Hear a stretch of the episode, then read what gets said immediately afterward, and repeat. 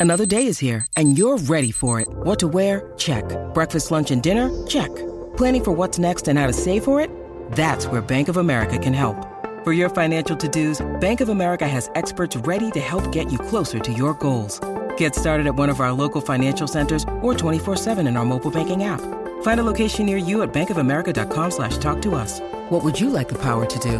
Mobile banking requires downloading the app and is only available for select devices. Message and data rates may apply. Bank of America and a member FDIC.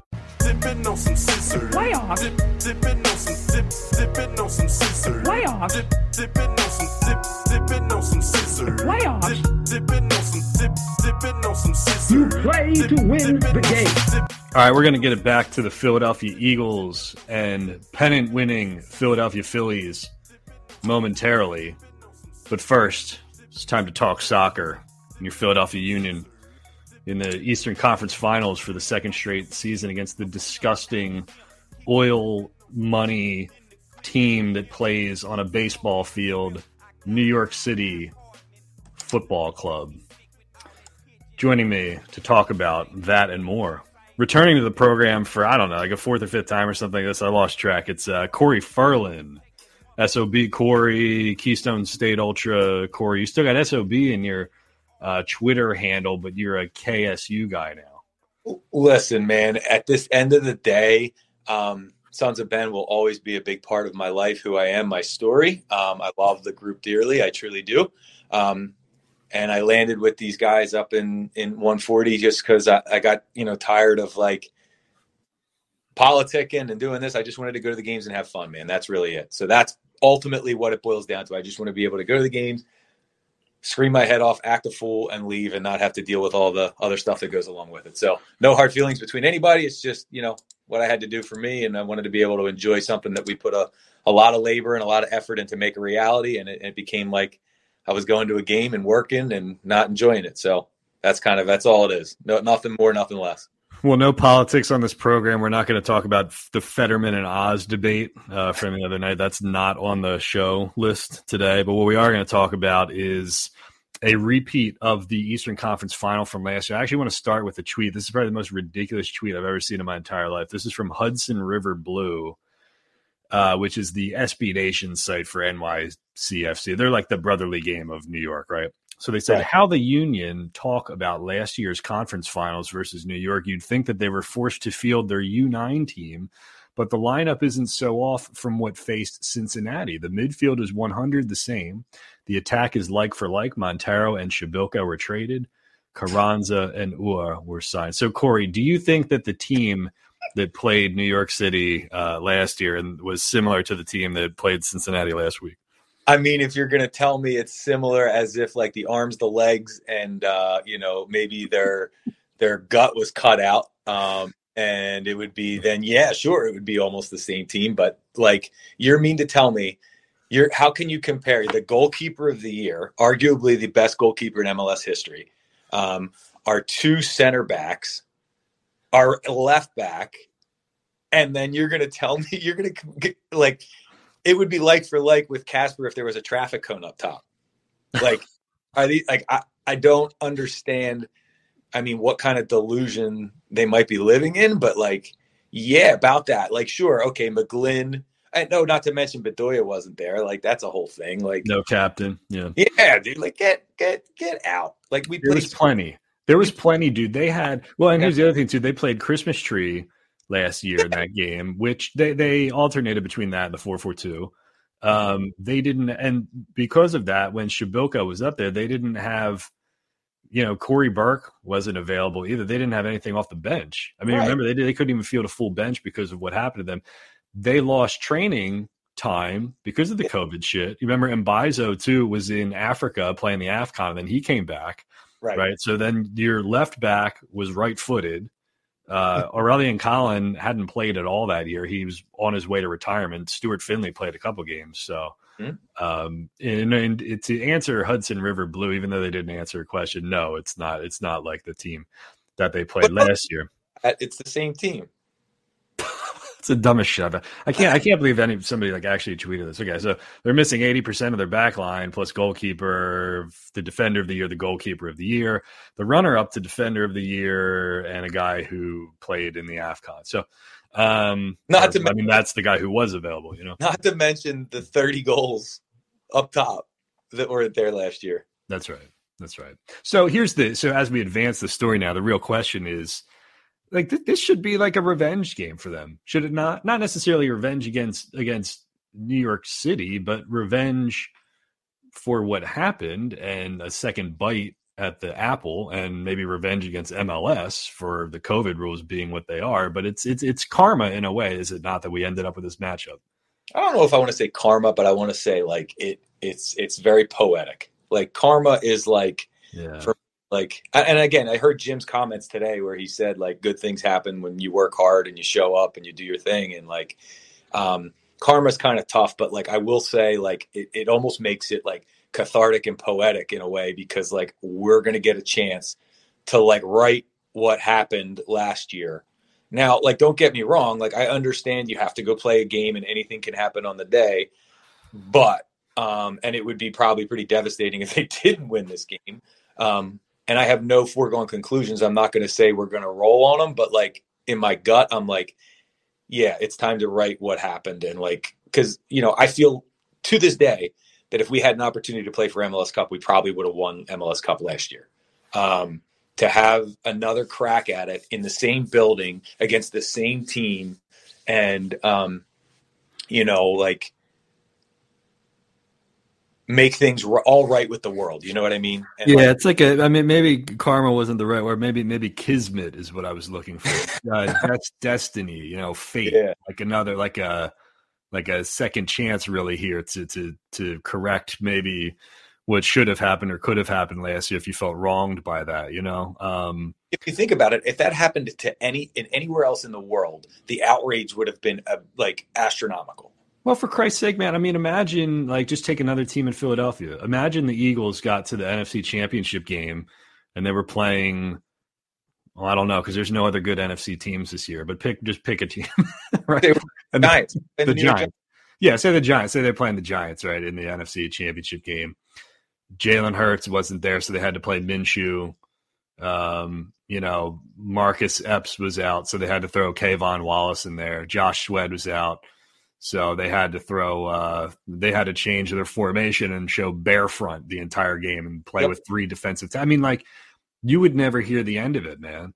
So, and I, I don't think that anybody was downplaying that. I think like nationally, when you looked at it last year, people said we're looking at the union. It was like, oh, look at this shit that they got to deal with, you know. But Mhm. yeah, I mean, you just didn't you, you didn't hear a ton about it because it was the MLS team, you know. But if it was if you if you extrapolate that story and you look at any other team like across the entire country, man, if that happened to anybody, man, it would be it would be like the, the biggest grievance on the planet, you know. So I'm just glad Imagine that, if that they have the opportunity to to to to do this, you know, Right. to to to play this team again Mhm. and to get a crack at doing what they couldn't do last year and they were kind of denied the chance to do, you know. hmm Um, you know, what's interesting, man, is I thought that I I feel I think you you and I were talking about this yesterday. I I feel like this game is going to be easier for them than the Cincinnati game, and my take on that and the reasoning for that. Not necessarily easier, uh, not because they're not as good of a team. I think New York is better than Cincinnati for sure, but I think Cincinnati was the was the tough playoff opening game where you're coming off the bye you're playing a team that you did not beat this year. The, all the pressure is on you. You're the number one seed. You know, you've seen number one seeds go down before.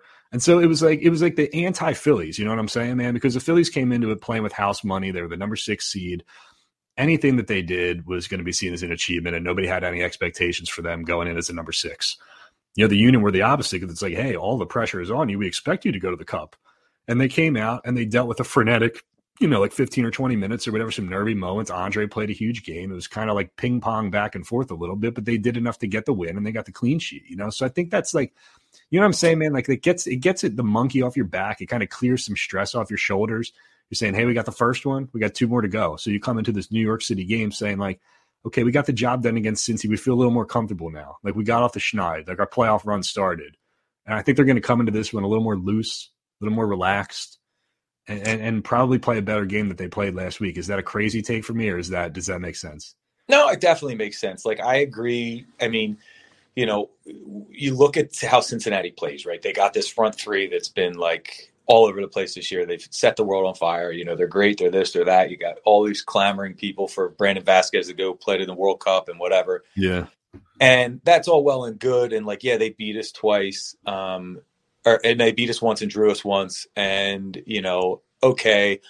Um, but they wanted to come in and turn it into an absolute shit show. Like, if you watch that game, like you said, ping pong and like, and unfortunately, the referee like lost control of that game very early. Yeah, uh, yeah, and it just played into their like we want to hack the crap out of you and like hope to catch you on a counter because that's how they beat us when we played in Cincinnati. They caught us on three counters. That's what it was. It wasn't like it was like this glorious build up play where they knocked the ball around and like okay somebody hit the ball that unlocks the back four and then you're in. This was like they won the ball in like shitty spots and ping 70 yard through ball. It almost felt like I was playing FIFA. 70 yard over the top through ball and Brenner's in and you can't do anything about it. You yeah. know? Um, so that like plays into a team like that's hand. Now I think now, I'm not saying this will be an easy game by any stretch of imagination. Like you said, New York City is a very talented team. They're infinitely talent, more talented than Cincinnati. But um, you know, I think given everything that happened last year, given that this Union team this year is better than last year's team in, in pretty much all facets of, of the game. Um, they've improved. I mean, it's the first time we've had multiple.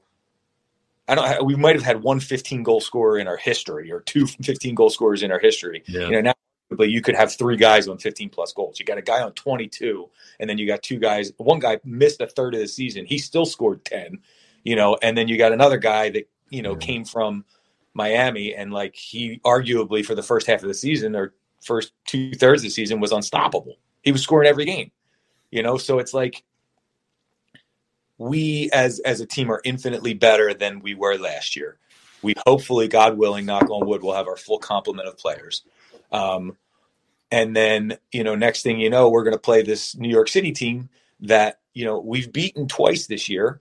Now that does play a little bit. I know, understand it's very difficult to beat a t- team three times in a season. Yeah. However, I think on the day, um, our talent and the fact that it's in our building and it's this whole like not I don't want to say revenge, but like this whole like poetic moment of what's going on, I think will lend itself to the Union going to MLS Cup on on you know a week from or five six days from Sunday. It's another opportunity, is what it is. You call it revenge, you can call it destiny, you can call it whatever. You can use those fancy buzzwords, but like if you're if you're taking it from the the Jalen Hurts like business like approach, you're just looking at it as another opportunity uh, to to yep. do something that you feel like may have been taken from you last year. I think that's probably how they're going to approach it, man, because yep. they're they're they're an even keeled team. I, I, don't think they get I don't think they get too high, you know, and I don't think they get too low. And yeah. um, you know, the individual accolades, the individual awards have been handed out.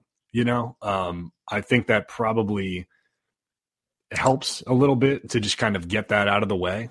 Uh, okay, Andre Blake's goalkeeper of the year. Jim Curtin wins coach of the year by point zero point one percent, which is crazy. Mm-hmm. Probably the closest vote we've had since Bush versus Gore in 2000. There may have been hanging chads at MLS Talking politics on this. On this. Wilfried Nancy should have demanded a recount, don't you think? Maybe, maybe, uh, yeah, but, uh, but I think that's that's that all helps them because I think you know again I'm just a bit big believer in them kind of coming out and getting over the hump. You know when you yep. look at when you look at like the NFL playoffs last season, Tennessee and Green Bay were the number one seeds. They both had buys and they both lost in the in their first game you know, you look at what happened in Major League Baseball this year. The Dodgers go out, the Braves go out. Um, you know, both both, and then you had a, a, five versus six on the National League side. You know, so I, I think that like no, that that first playoff game is the most important when you're a number one seed and you have a bye because it's like okay, we got this like monkey off the back. It's like King fucking Kong on your shoulders. you know, and Mhm. you've lift lifted him off of there. No joke. I mean, that sounds like exaggeration, but it's not. You know, especially to go into it without Bedoya and having McGlynn having to play on the right side again. I think that the big thing, Corey, was when you when you watch that goal that they scored in that game. Jack McGlynn came over, found the ball, said, "Give me the ball. I want to be involved." And Mhm. he got involved with Gaj Dog up the right flank and Carranza up the right flank, and it was just ping, ping, ping. Let's put a put a ball into the box. Gaj Dog gets it back. I give him a lot of credit for not going down there and kind of just holding it up, kind of keeping the play alive. He eventually gets kind of ragged ragged down. I don't know if it was a penalty or not, but does enough to keep the ball alive. Mikael Uhre comes in very calm, just slides it over to Leon Flach of all people, you know. But to me, it was like it started with them saying, "Hey, let's get our like good skill guys on the ball and just calm it down here."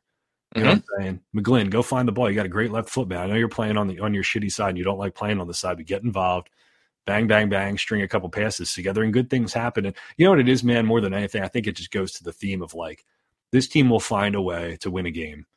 You know, Yep. they can win seven nothing if they're on. They can win one nothing if it comes down to Leon Flach and Andre Blake being Mhm. the guys, you know? And so to me, that's always been the theme is like they they've when the union started to turn a corner in 2019, it's because they were finding a way to win games that they would have lost in the past. And to me, like Cincinnati was the prototypical thing, you know? You're 100% correct on all accords. I think absolutely. It seems like it's the, the progression of this club that is uh, since, I mean, you and I have been around since the beginning, and some of the ridiculous stuff that happened, you know, way back when, um, those things weren't happening anymore. And it was like Yeah. the games that we would lose by a goal, you know, we were starting to win by a goal. And like little things like that started to change. And like next thing you know, um, we're competing for trophies year in year out. And i think even the open cup runs of like getting into that that was like the beginning of it. Like you know especially for jim you know to get through competitions like that. And i understand that not everybody takes the open cup seriously but you could start to see like jim came in he you know he's put up with so much shit over the length of time here. Mhm. and like I give him all the credit in the world to be winning these, you know, coach of the year awards and like, you know, they're literally one point from the top point getter in MLS over the past five seasons. It's M and A LAFC are one point different. Yeah. Uh, FC is spending tens of millions of dollars every year on marquee players and like here we are building from within with like these kids and like you know um, great signings and Ernst Tanner and even Earnie Stewart gets a little bit of credit for like as whether you liked him or you didn't like putting you know a plan in place and like kind of the whole like it was like one thing happened and the next thing happened and the next thing happened and here we are Processes, man, making them a professional team. Correct. And they went from practicing at a park in Chester to like breaking ground on a $90 million training facility in like the next Yeah. you know, six months. Like that's, you know, that that just goes to show you. And like, you know, just uh, it's just, and I think also bringing Bedoya in here was like the first time that that was like the almost like the the line in the sand that they were like, all right, we need to do this, and this is what we're going to do, and this is how we're going to get. You know, bringing him in was like saying, okay, we're going to be for real. And like no knock to anybody that was here before that, because some of I have some really good friends that played on the team and like did phenomenal jobs and worked their tail off and were phenomenal players. But like this was the moment where the union was like, all right, it's time to step up and like be a, be a club. Yeah, yeah.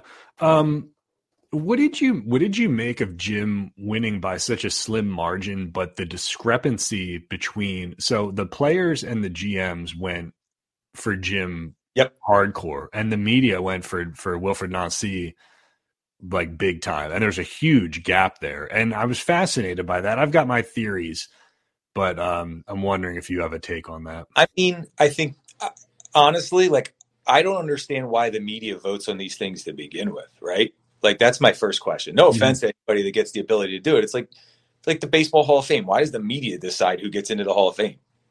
Yeah, yeah, and then you have all the Curt Schilling and Pete Rose Yeah. shit. You know, yeah. Like Yeah. you got like, you know, why can't the players who are the people who are like working and involved in this and have the most contact with them, like and the GMs and everybody involved, like arguably the people who know the game the best, Mhm. uh, out of all of us. Like they all have a wealth of knowledge well past what you or I have. Um, whether we like to admit that or not when we're critiquing what happened after the game, Yeah. um, they all know better than we did. Uh, we do, and like they should be the deciding factors. I think that speaks volumes to me because, like, obviously the media, like Montreal, was like you know, oh, look at Montreal. Like everybody on like MLSsoccer.com was like, oh, Montreal's going to beat Philadelphia. They're going to do this. They're going to do that. They're so good. You know, Montreal is such a great place to watch soccer. Like, get out of here, dude. Like, it's, you, you know, like, it just seems that like everybody just fit Philly is always that like forgotten, like, kind of thing where it's like, okay, you know, maybe they're good, maybe they're not. They're not putting the effort in, like as a club or whatever the case may be. Like, give us our day, dude. Like we've worked our tail off and dealt with so much crap over the past, you know, 15 years to get to this point. Like, why don't you yeah. respect who we are? You know? Yeah, yeah. I you know, it's interesting because I think um I think the players and the GMs obviously have so much more of a window into what goes on behind the scenes, you know, day to day at training, um, you know, how they treat the players, how they deal with them, uh, you know, in you know off the record sessions that we're not privy to, right? So I certainly think that there's a bias. A bi- I, I use bias like in a positive way. Like certainly, I think they trend more towards that because they know more about that. Mm-hmm. Um, the media, I think it's possible. I think it's possible for players and coaches too, players and GMs and coaches sometimes to have tunnel vision because sometimes they're only ever around their team, you know. Whereas the media, I think, probably consumes and probably watches more games um, and takes more things into consideration. I think, you know, if, if you ask me, I think the average uh, media member through all sports probably just consumes more of the product overall. Uh, but I, I, think the media likes stories and, right. and storylines, right? And so I think that when you look at Jim Curtin, it's like, well, he just won Coach of the Year. Is he going to win it again? And of course, the Union were going to be good because we thought they were going to be good. Right. You know? Whereas they look at Montreal and say, "Oh, we thought Montreal was going to be shit, but this guy did a really good job with them." You know, so I think they look more at like nebulous concepts, like, um, you know, what makes for a good story, or who like overcame this, or who did this, or whatever. Jim Curtin, um, you know, I think the goals that they scored, the defense that they played that helped him overcome any kind of like feel good slash narrative kind right. of kind of stuff that that Nancy had maybe had an edge over him on, you know. You're gonna go with that with that school of thought, like then why wouldn't Josh Wolff been in cat and, and because everybody thought Austin was gonna be right, right, right. Then like, he then he would have been third instead of like uh um yeah, instead of LAFC. You know? That's, that's, that's I don't know. It is what it yeah, I, yeah. I, Jim absolutely deserves a reward, and like I love it as all the people that were screaming about closing the curtain for years. Like the guy was going to a gunfight with a knife, and I believe that's what his quote was. Like, yeah, yeah, yeah. you to say like I believe you know, and like all these people, I'm like, listen, he's not the issue. Like, and and just people like, oh, you're just defending the club. I'm like, listen, no, like I'll call out what I see when I see it, but he's not the problem. And like kudos to him gets his contract extension you know two-time coach of the year. Now it's like he won the supporter shield. Now it's like let's win the whole goddamn thing. Last one for it and i'll let you go man. Um the, they want they have coach of the year if they have goalkeeper of the year if they have defender of the year they have the runner up for defender of the year if this thing falls apart and say they lose to new york city then we look back at it and say all right um this is the greatest season that they ever had, but it didn't end in a trophy. However, we have these individual accolades. We have this crazy goal differential. We have these things to talk about. I mean, does that do anything uh, for you to kind of, I don't know what the word is, like sal- salvage uh, the, a, a, season? Uh, I mean,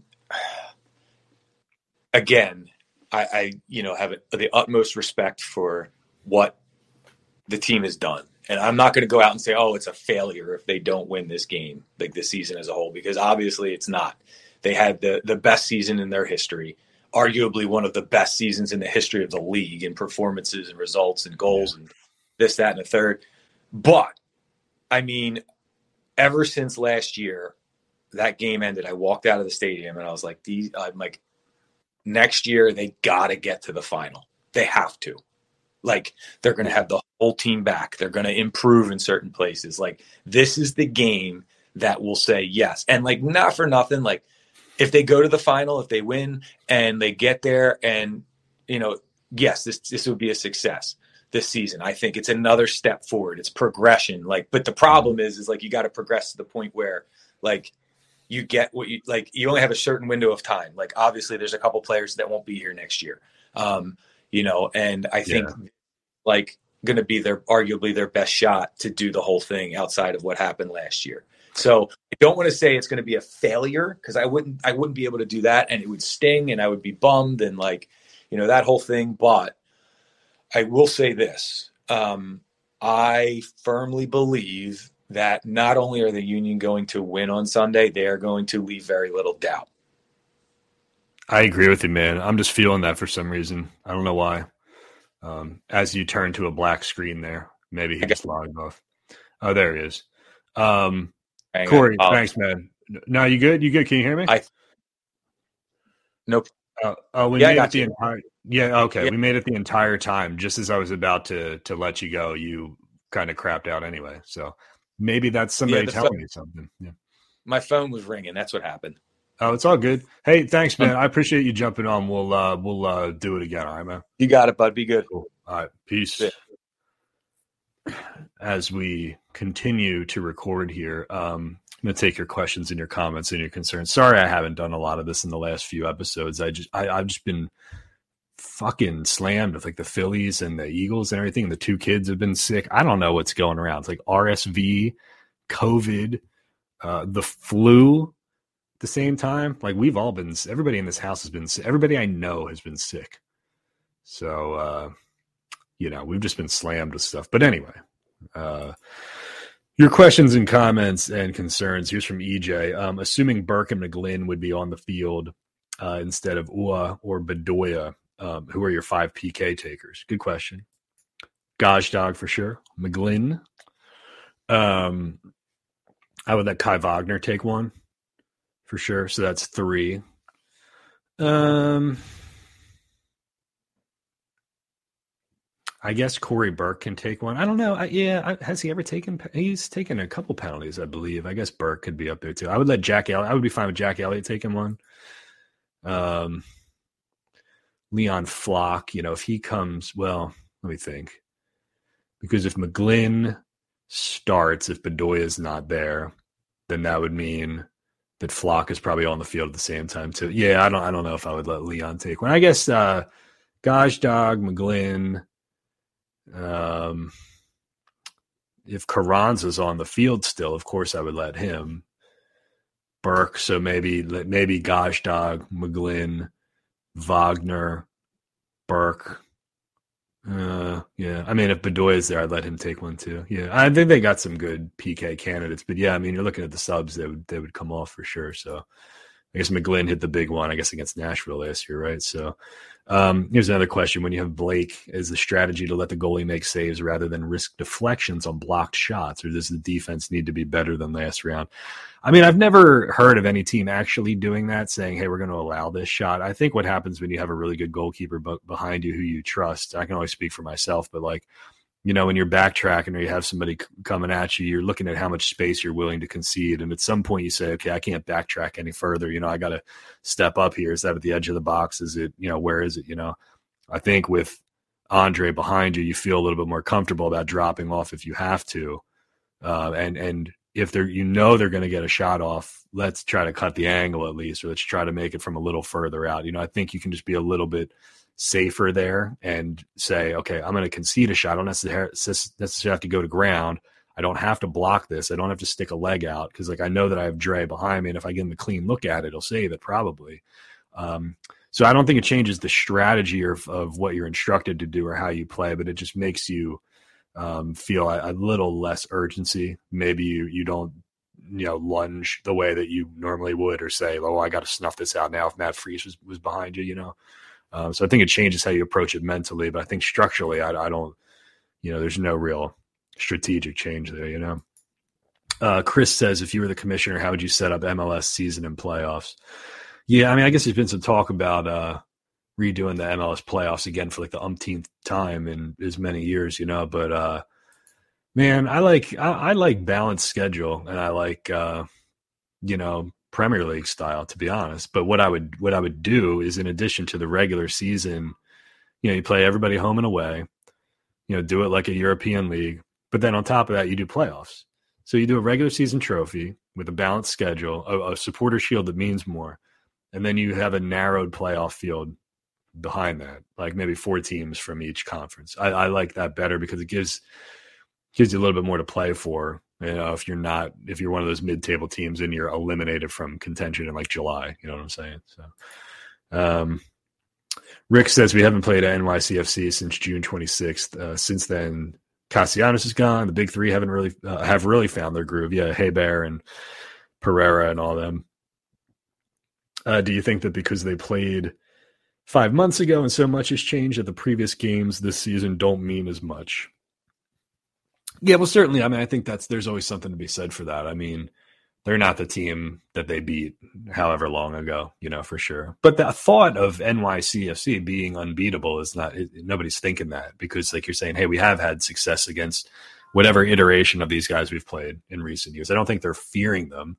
Now, if it was Cincinnati and they played them five months ago, but they lost, maybe feel a little differently about it, you know. But at the same time, you know, it's not the same team. So I don't know. Yeah, I think it's a good thought, though. Yeah, I mean, I think you always throw those away. You know, it's more like a mental thing, I guess.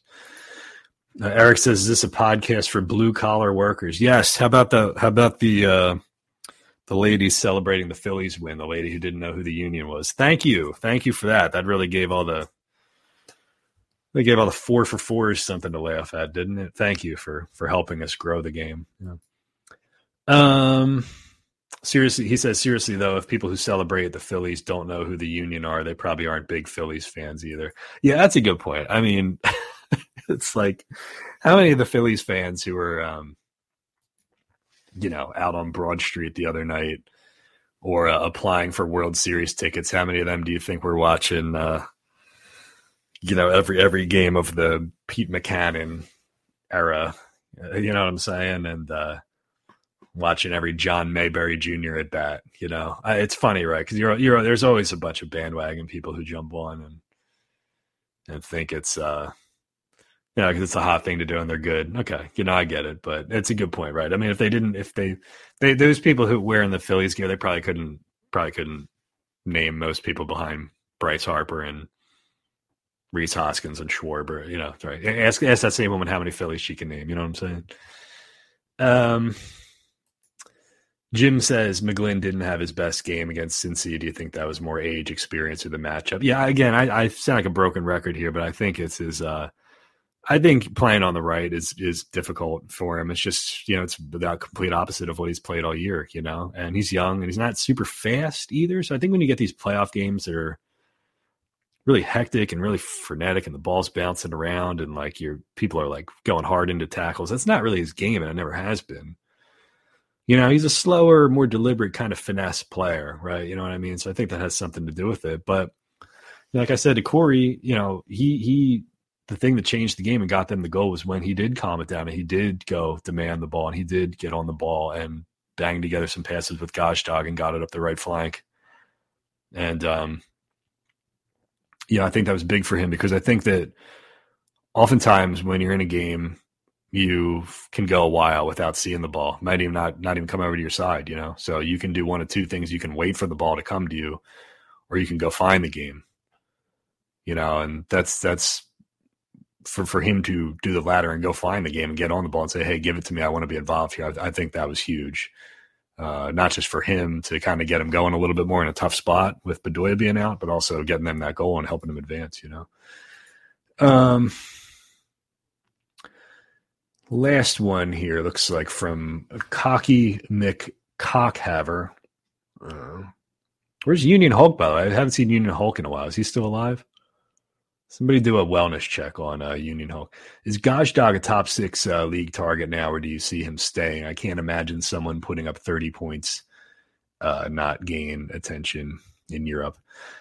Yeah, I mean, right, and he has the European experience. Um, I'm sorry, the, the international experience playing for Hungary, you know, and getting some games. So, look, man, I think Kai Wagner and Jose Martinez are probably gone regardless. Jose, maybe not. Kai is definitely gone, regardless of what happens this offseason or uh, regardless what happens in the rest of the playoffs.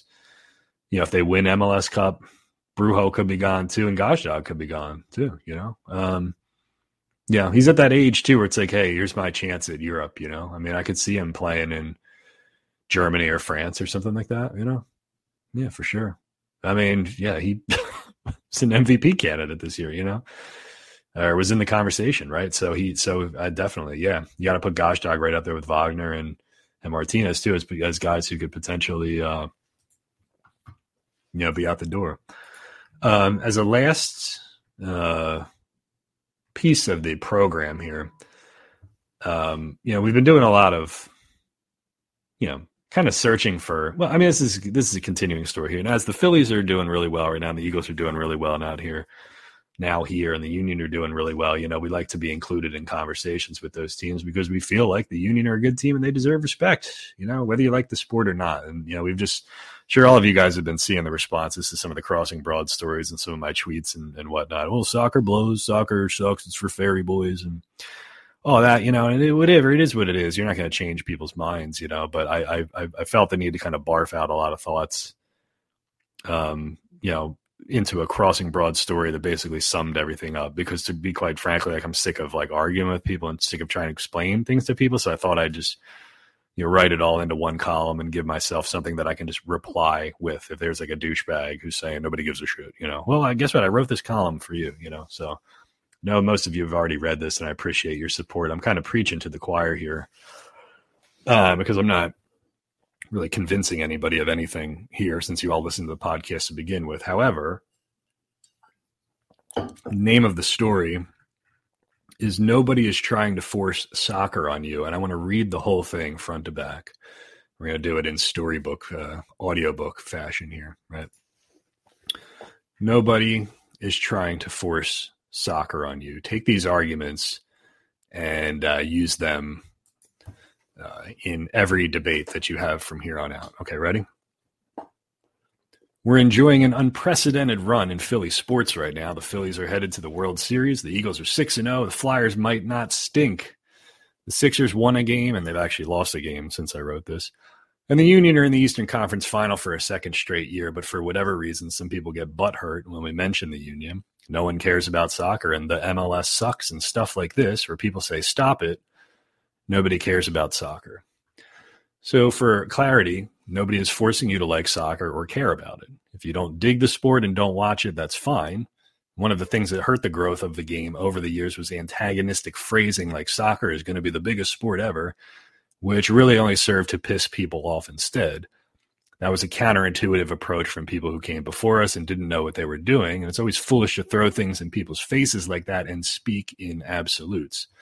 But on the flip side, there are seemingly a lot of insecure Philly sports fans who go out of their way to shit all over the Union, which is disappointing because they're a local team playing at a high level and winning games. They've enjoyed sustained success for four years now and even won a trophy, and that's deserving of respect, even if you think soccer is for fairy boys.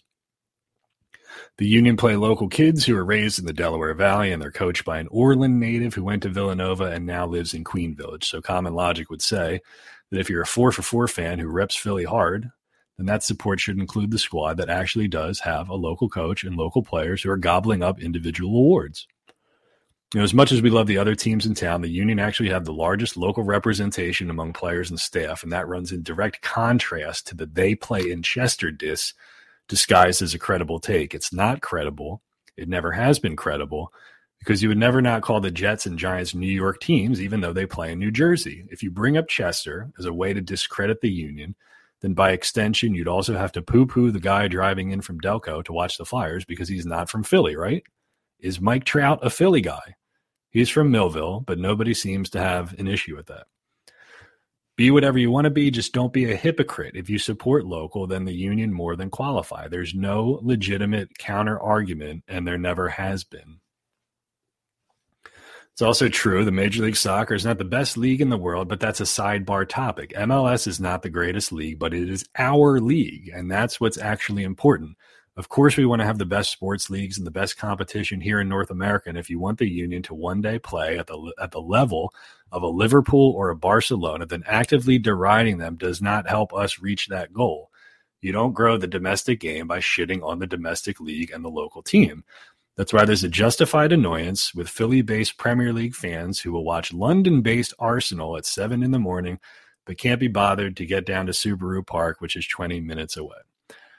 But again, Nobody is trying to force the union on you or make soccer happen. Nobody is saying that you have to watch soccer or buy a jersey. If you think that anybody is trying to dump the union on you, then that would be incorrect. For instance, we do about 2,000 posts a year at Crossing Broad, and so far in 2022, we've written 19 union stories, which extrapolates to about 0.0125% of our content. The other mentions of the team are wrapped into stories where the primary focus is the Phillies, the Flyers, the Eagles, or the Sixers. And outside of the Inquirer, the Delco Times, and Fox Sports, the Gambler, there are no major media outlets with consistent reporter presences at Union games and practices. There are zero full time Philadelphia Union beat reporters. So the thought that soccer is being pushed on you is a myth. It is fake news. All of that said, it seems silly when people get offended because the Union are included in conversations with the other four major teams. Mentioning the U is not damaging any of those teams. It's not defiling or debasing the sanctity of the four for four mentality. Nobody is trying to replace baseball or hockey with soccer. All we're doing is pointing out that the local soccer team is very good and deserves the same recognition as the other teams simply for their high level of performance on the field and commitment to finding and developing talented young kids who were born and raised in this region. They play a style that is very blue collar and Philly centric with a gritty defense and hard workers all over the field. And they're good dudes as well, with no big egos and no guys running around with fancy cars and dating supermodels. They are regular people and represent the region well. And that is why there is absolutely nothing to be upset about.